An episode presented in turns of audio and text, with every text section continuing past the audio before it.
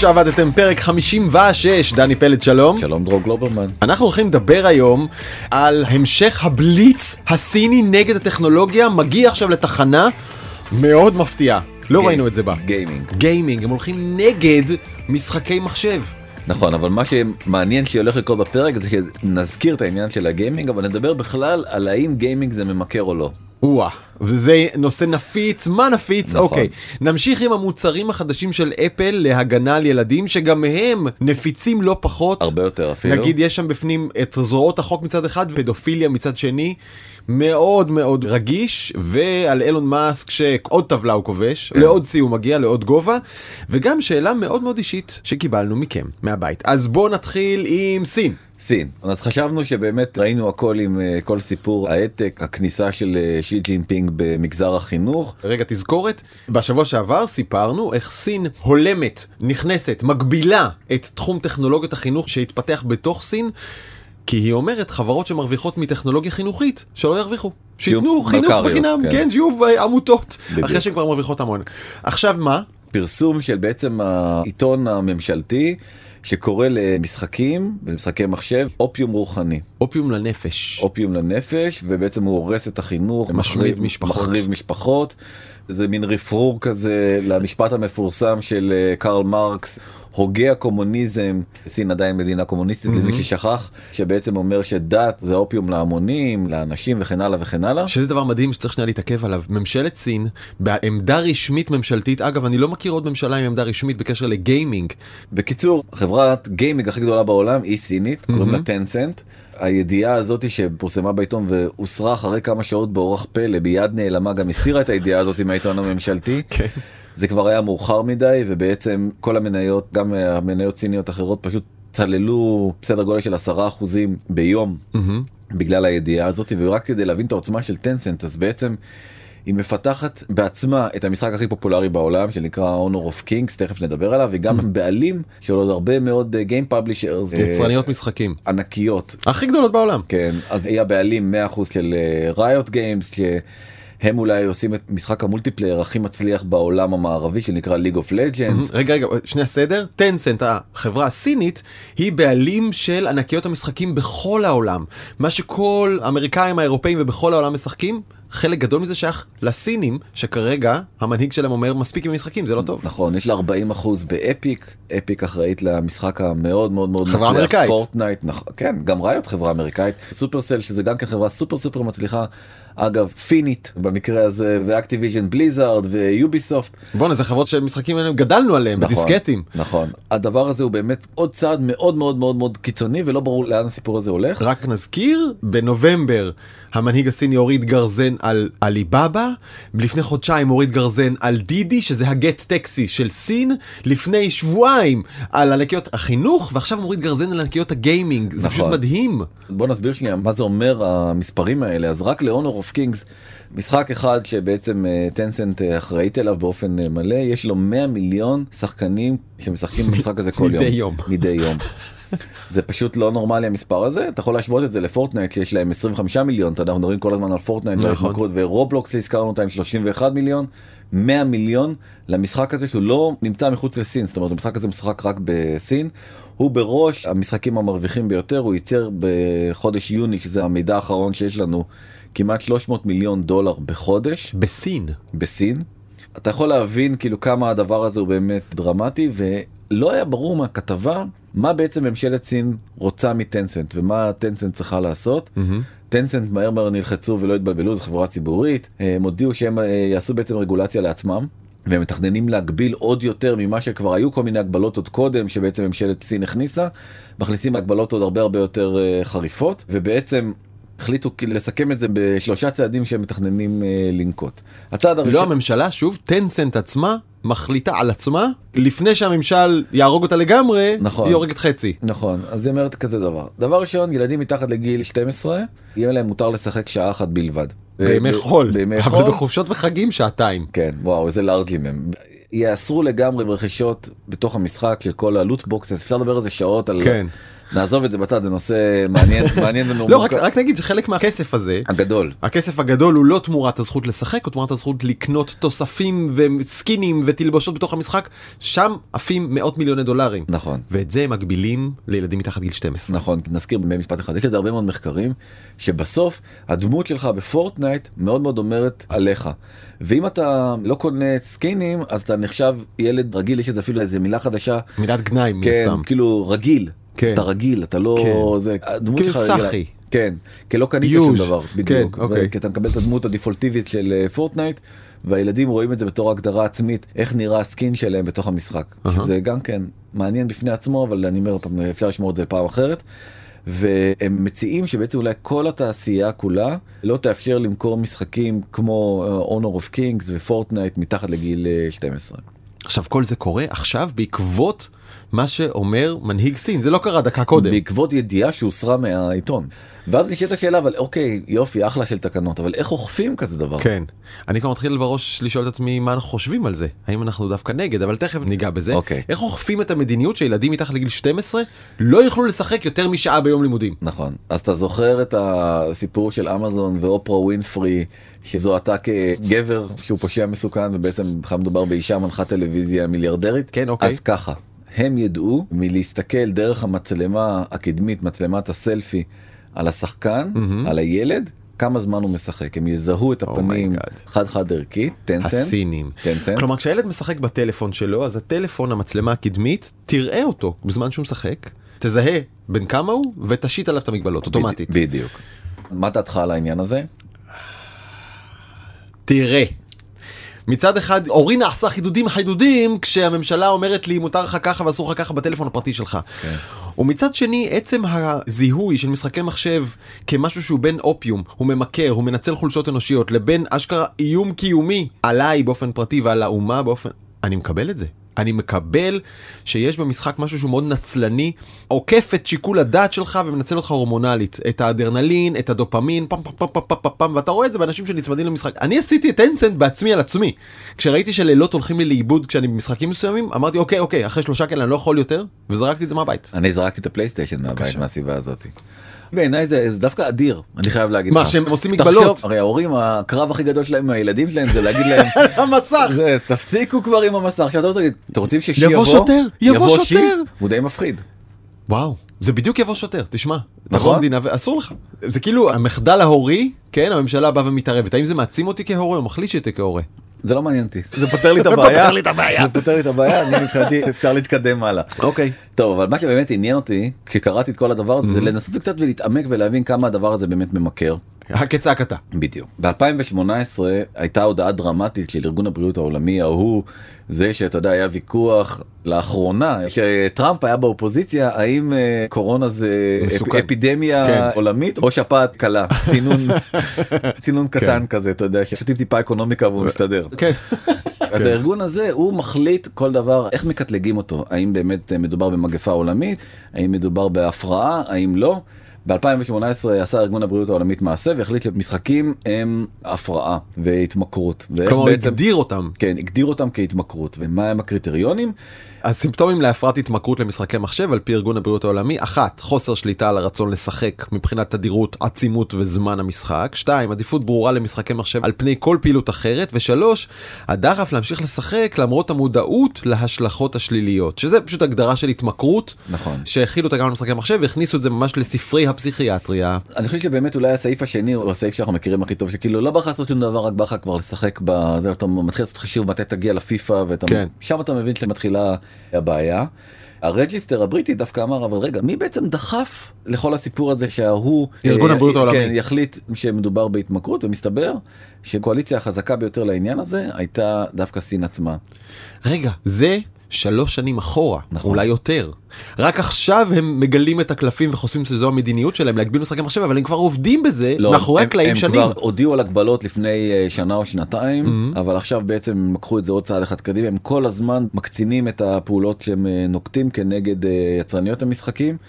ושוב יצרנית המשחקים הגדולה בעולם אני מזכיר עוד פעם היא סינית זה מהלך מאוד מאוד מאוד מסוכן המהלך הזה של כן, ממשלת סין. אבל, אבל רגע בוא נעשה את הבידול המאוד ברור הזה החברה יצרנית המשחקים הגדולה בעולם היא סינית ההחזקות שלה הן בכל העולם נכון. היוזרים של השחקנים הם בכל העולם נכון. המגבלות של ממשלת סין חלות על השחקנים הסינים שהם נכון. חלק גדול.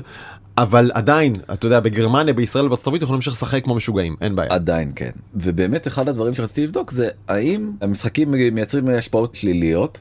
דווקא פה גיליתי איזה מחקר מאוד מאוד מעניין של אוניברסיטת אה, אוקספורד של חוקרת בשם פרופסור נטע ויינשטיין נשמעת ישראלית לחלוטין למרות שאין לי מושג מהמם.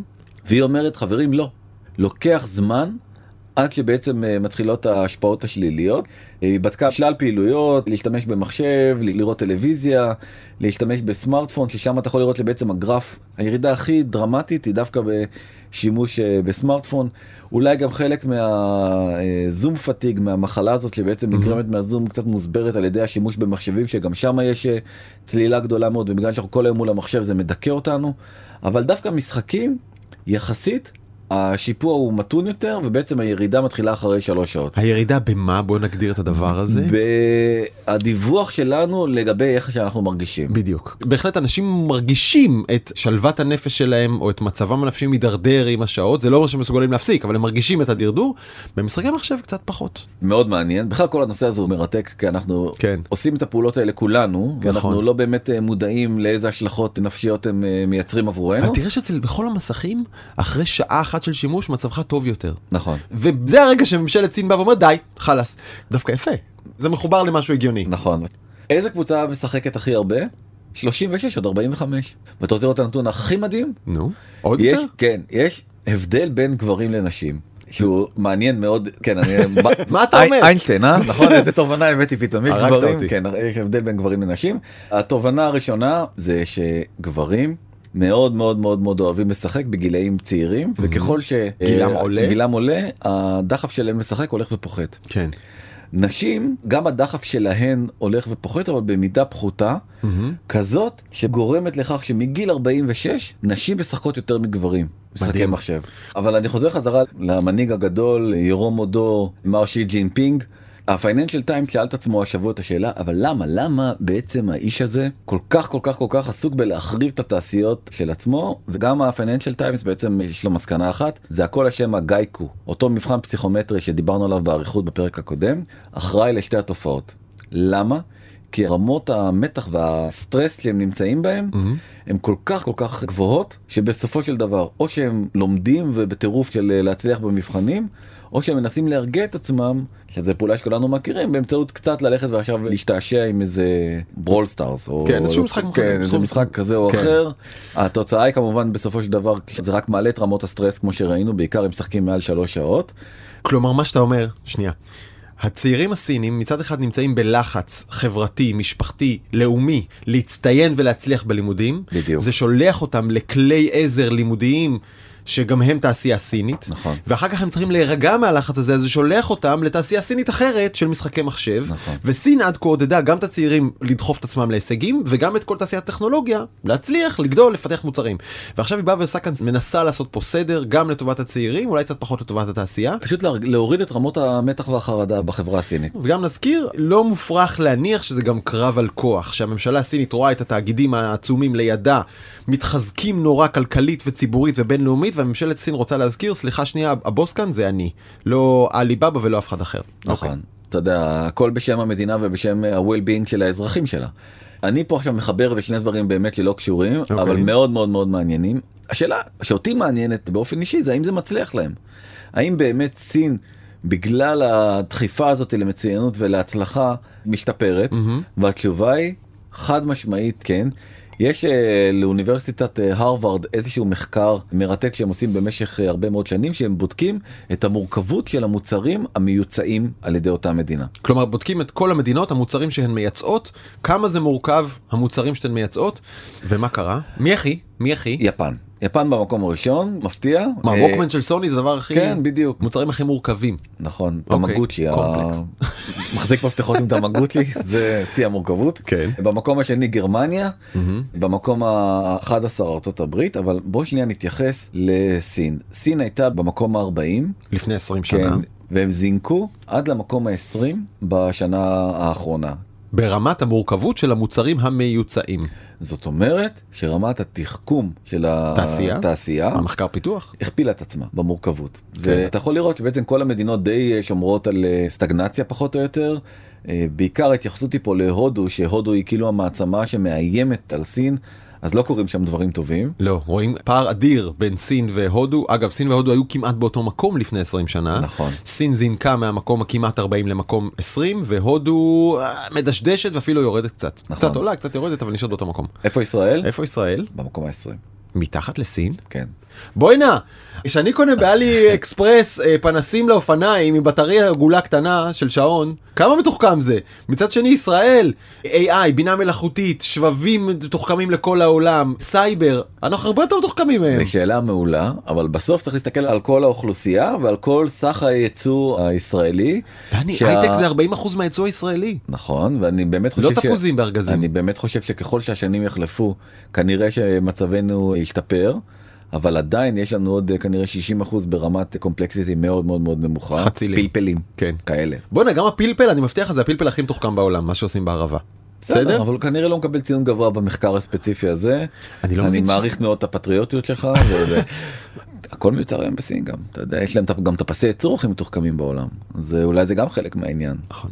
אה, טוב, ו- speaking of children, נושא כבד מאוד מאוד מאוד, אולי הנושא הכי כבד שהתעסקנו בו אה, עד היום. ולא ומי- טכנולוגית. וטכנולוגי מאוד. לא, אבל הכובד הוא לא בטכנולוגיה. נכון, הכובד הוא בהשלכות.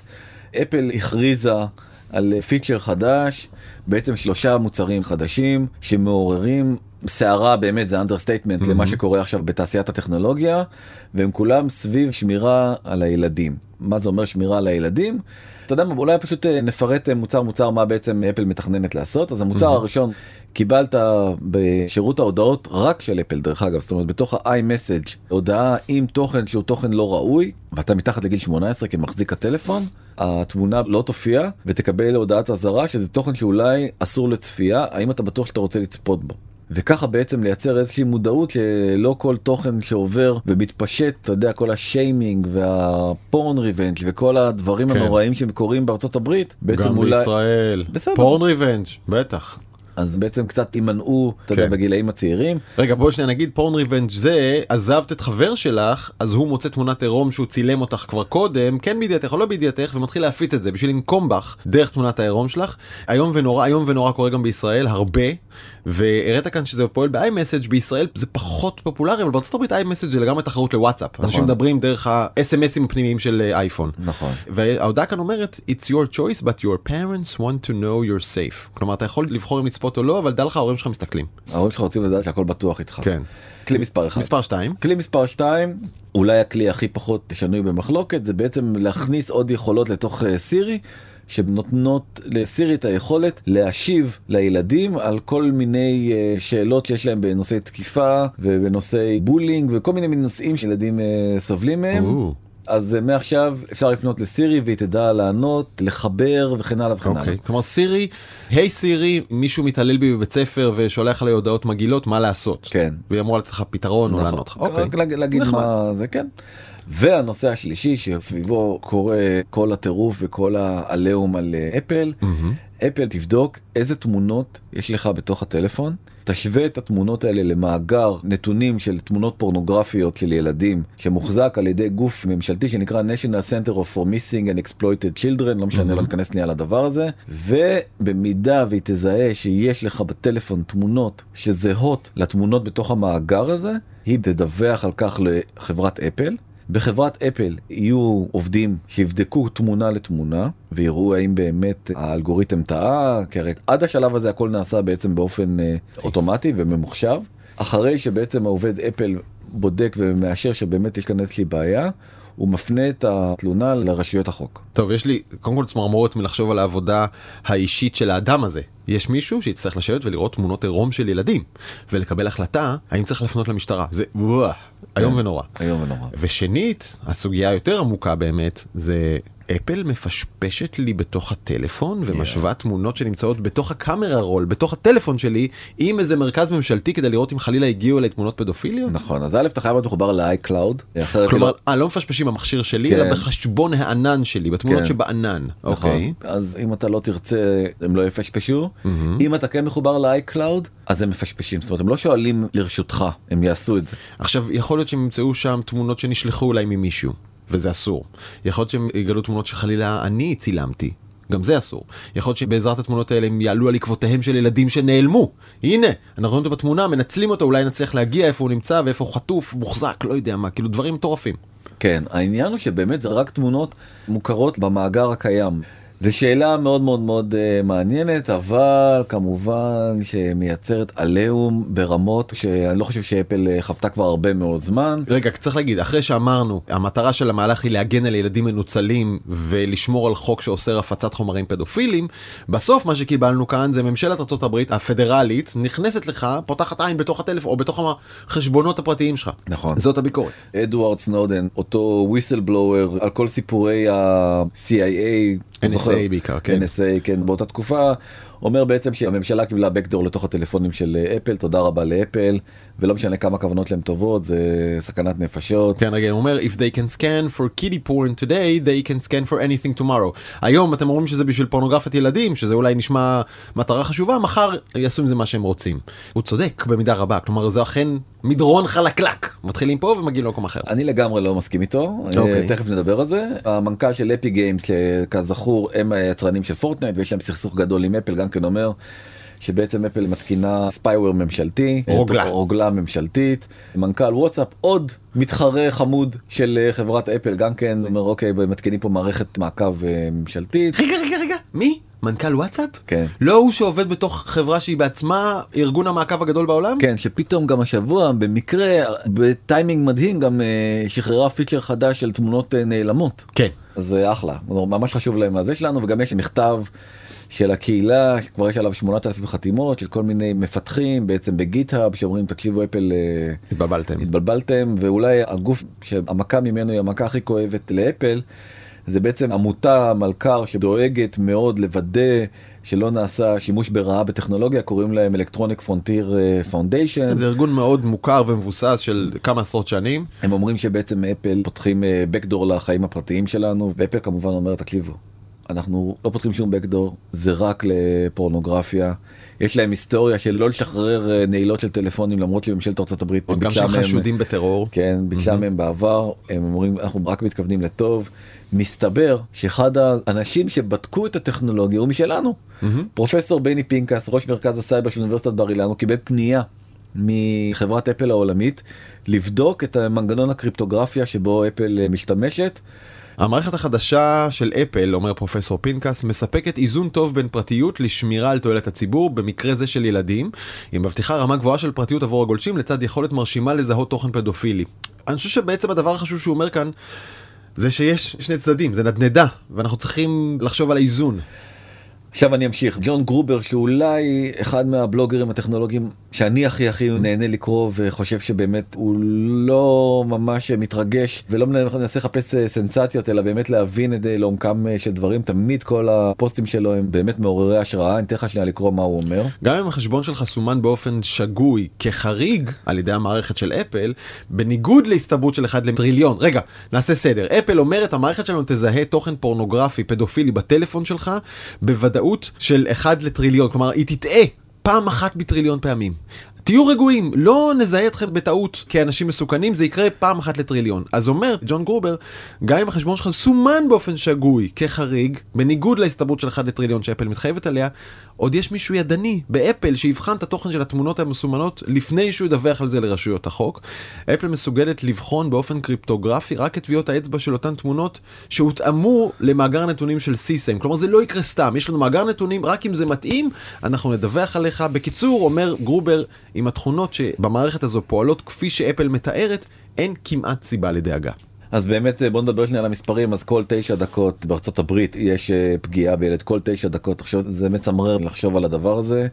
שניים מתוך שלושה נפגעים הם בגילאים של אה, 12 עד אה, 17 זה בדיוק הגיל הכי מבולבל שאתה גם מתבגר וגם מקבל טלפון ופתאום הכל מסתחרר סביבך. מחריד והנתון הכי קשה אולי אה, מכל ואני חושב שבאמת אליו צריך למקד גם כן בעניין החינוך את רוב תשומת הלב. ש-93% מהמקרים של אה, פגיעה בילדים מתרחשים על ידי מישהו מוכר להם. לילדים, לילדים. לקורבנות, כן.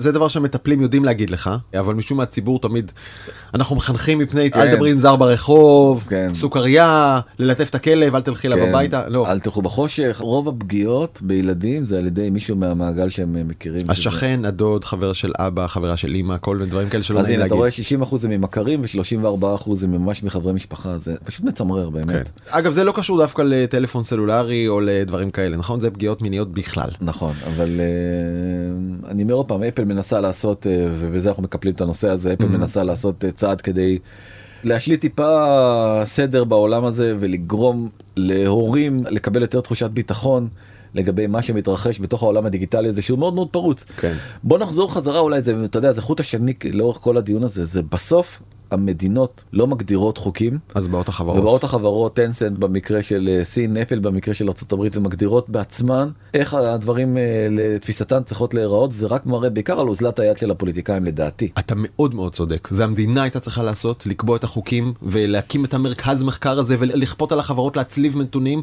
אני אומר שמתוך החברות הטכנולוגיות הגדולות. אם הייתי צריך לבחור מי תעשה צעד כזה אני מעדיף את אפל גם אני. על פני גוגל ועל פני פייסבוק. אני חושב שזה צעד מדהים של אפל באמת אני, אני, חבל אני ממש מצדיע להם על הצעד למה הזה. החברות האלה לא משתפות פעולה? למה אפל עם גוגל ואנדרואיד וכל המתחרות לא אומרות ביחד אנחנו מקימים מרכז ל-childhood safety. כי הממשלה זה התפקיד שלה. נכון. החברות האלה הן נכון. חברות מתחרות והממשלה התפקיד שלה בדיוק מאותה סיבה. מבאס בעיניי אה, שהחברות האלה מתחרות גם על פרמטרים של בטיחות ילדים. בזה אל תתחרו, בזה תשתפו פעולה, שימו את כל המשאבים שלכם ביחד, אם באמת אכפת לכם מילדים. זה לא אלמנט לתחרות מסחרית, הבטיחות של הילדים שלנו. כן. עכשיו, בקטנה, נושא קטן שאנחנו רוצים לדבר עליו מהר. כן בעצם עוד פעם חוזר אה, אילון מאסק עם עוד כיבוש ועוד רשימה. אבל בפער באמת מגוחך השכר שלו בשנה שעברה עמד על drum roll. שישה וחצי מיליארד דולר. שכר. שכר. שכר. שישה וחצי מיליארד דולר שכר אוקיי? במקום השני אתה יכול לראות שזה פשוט בסדר גודל הרבה יותר אה, נמוך. נמצא מייק פייקוס שהוא מנכ"ל של חברה רפואית הוא קיבל אה, חצי מיליארד דולר והרשימה goes on and on and on אגב שמעניין שהשם המוכר הבא אה, הכי מוכר כאילו זה טים קוק מנכ"ל אפל שלוקח רק רבע מיליארד דולר בשנה שכר והוא למטה ברשימה. נכון הוא נורא מסכן רק רבע מיליארד דולר אה, שכר אגב בן אדם אני רוצה לעבוד בחברה הזאת של ה-Oak Street Health תסתכל מתוך רשימת מקבלי השכר הכי גבוה יש כאן שלושה מהחברה הזאת. כן אני גם רוצה לעבוד שם. מוכן להיות המזכיר. בבקשה בבקשה. אז זו הייתה השנה הכי טובה אי פעם בהיסטוריה למנכ"לים בארצות הברית. כמעט 70 מנכ"לים קיבלו שכר הגבוה מ-25 מיליון דולר מהחברות הציבוריות, מהחברות הפרטיות אתה לא יודע. ומה משותף לכל העשרה מרוויחי השכר? כולם מאוד עשירים. נכון, יפה. אה, כולם מאוד גברים. כן. ואם אני מבין נכון מהתמונות האלה אז כולם מאוד לבנים. כולם מאוד לבנים, בעיקר אין שם, אין נשים נכון. ואין מיעוטים. יפה מאוד. בואי שנייה נתייחס לנשים, במקום הראשון ברשימת הנשים נמצאת קרי ווילר והיא רק מקום 34 ברשימה הכללית. ובסך הכל בתוך הרשימה של המאה המרוויחים הגדולים יש בסך הכל חמש נשים זה מאוד מאוד עצוב הרי הייצוג שלהם באוכלוסייה אתה יודע פי עשר. כן. נגיד שבמקום 48 יש אחת שהיא אה, נגיד רבע ישראלית. נכון ספרה כץ מנכ"לית אורקל. 70 מיליון דולר כן. רע טוב. יאללה שאלה מהבית? כן. קדימה, שאלה של ליאור בירן. אהלן דרור ודני, אשמח אם בהזדמנות תוכלו קצת לספר על עצמכם, על הרקע שלכם ואיך הגעתם לשדר את הפודקאסט הזה. יאללה. תודה רבה. יאללה בוא תספר נו טוב, אני אה, בעוד שנתיים אסגור 30 שנות עיתונות אני חושב, אם מחשיבים גם את עיתון בית ספר, שאותו ערכתי בי"א, ואחרי ביטאון חיל האוויר הפכתי להיות כתב מחשבים של מעריב, זה לא עניין אותי בכלל. לא מחשבים ולא טכנולוגיה לא עניין אותי בכלל, אבל זו הייתה הזדמנות, אמרתי יאללה אם ככה נכנסים לעיתונות ארצית, ב-99 מגניב, 99, בועת הדוט קום, הקריסה של 2000, פתאום זה נהיה נורא מעניין. אני מודה שזה התחיל לשעמם אותי באיזשהו שלב, הלכתי קצת בדסק של חדשות ועברתי לחדשות 2 ככתב תרבות וטכנולוגיה בסדר הזה, ואחר כך הגשתי תוכנית בשם אנשים בקשת, אבל כל הזמן הייתי קשור לטכנולוגיה והבנתי שהסיפור הוא כבר לא טכנולוגיה, הסיפור הוא החיים האנושיים, שמשתנים בכל היבט, וזה מה שמעניין אותי היום באמת. בחינוך, בבריאות, באוכל, בכלכלה, בחקלאות, ביחסים, תחבורה. תחבורה מאוד מעניין אותי. אז זה העולם שמרתק אותי, איך טכנולוגיה משנה את כל ההקשרים האלה של החיים שלנו, וזה מה שאני עושה גם היום בנקסט, בקשת, ולפעמים גם איתך כאן בפודקאסט. כן, אז אני זה בכלל לא הדיי ג'וב שלי, אני בדיי ג'וב האמיתי שלי, אני מנהל קרן השקעות, שקשת היא אחת השותפות המובילות בה, אבל לא רק, ואנחנו בעצם משקיעים בסטארט-אפים מדהימים בתחומי המדיה השונים. Mm-hmm. והייתי פשוט עושה הרצאה כזאתי לקשת לפני שהתחילה הקורונה גם בפודקאסט הזה בעצם אשמה הקורונה לפני שהתחילה הקורונה הייתי עושה הרצאה אחת לשבועיים קצת אה, להעשיר פה את עולמם של אה, אנשי קשת התחילה הקורונה ובעצם אי אפשר יותר להיפגש ועברנו בהרצאות האלה לזום ואז אבי ניר מנכ"ל קשת ואורי רוזן מנכ"ל מאקו אמרו רגע אז למה שלא בעצם אה, נעשה מזה כבר פודקאסט אם אתה כבר עושה את זה בזום וזה אז אמרתי סבבה אבל אני רוצה עם דרור. וככה התגלגלנו לדבר הזה פחות כן. או יותר. רגע אבל אתה מצניע פה פרטים. מה? עליך. עליי? כן. מה פעם עברי... היית עיתונאי פעם כן, עסקת במדיה. פעם פעם אני כבר לא זוכר זה היה כל כך מזמן אני הייתי חייל בגלי צה"ל הייתי ראש מחלקת מוזיקה mm-hmm. שעד היום אני חושב שאולי הדבר שאנחנו שנינו הכי אוהבים באמת ולא הזכרת את זה זה מוזיקה נכון נכון ואז בעצם התגייסתי ביחד עם חייל אחר צעיר מאוד מאוד מאוד מוכשר mm-hmm. קוראים לו טל ברמן והיה לנו תוכנית רדיו יומית שקראו לנו טל בספק שטלטלה את עולמי בן אדם אני הייתי teenager מאזין קבוע כן ואז התחיל ערוץ 2 המסחרי ואמרנו יאללה בוא ניקח את התוכנית רדיו שלנו ונהפוך אותה לתוכנית טלוויזיה וככה בעצם נוצרה פרפר לילה. וואו. וכן הלאה וכן הלאה היו עוד הרבה תחנות בדרך אבל uh, אני מאוד שמח על ה... אתה יודע סגירת מעגל הזאת כי בעצם התחלתי מרדיו ופודקאסט זה בעצם סוג של רדיו. נכון. ונחזור חזרה באמת uh, בעצם התוכנית הזאת הייתה כמעט כולה על uh, ילדים בסופו mm-hmm. של דבר גם טנסנט וגם אפל. ונלסון מנדלה הגדיר את זה מאוד מאוד יפה אני אתן לך להקריא עם הקול הרדיופוני שלך. אין דבר המצביע יותר על נשמתה של חברה מאשר הדרך שבה היא מתייחסת לילדיה. עד כאן. בזמן שעבדתם, אתם מוזמנים לשלוח לנו את ההצעות שלכם, את הרעיונות שלכם, את השאלות שלכם, לוואטסאפ החדש שפתחנו במספר הזה, 0376760112. פשוט תוסיפו אותו לטלפון שלכם, ואז תוכלו לשלוח לנו וואטסאפ, אפשר לשלוח לנו הודעת טקסט, או וידאו, או אודיו, מה שאתם רוצים. אנחנו נשמח להשמיע את השאלות שלכם ואת ההצעות שלכם, אפשר גם תיקונים, הכל בסדר. אנחנו נגיד תודה לאפרת מירון העורכת, וללי פיין ונט נטע שפילמן המפיקות, באולפן תומר וולף, תודה כמובן לרועי שפריר ולזוהר צלח ב-Nexter שבמאקו. עד כאן בזמן שעבדתם דני פלט, תודה רבה. תודה רבה תומר, להתראות.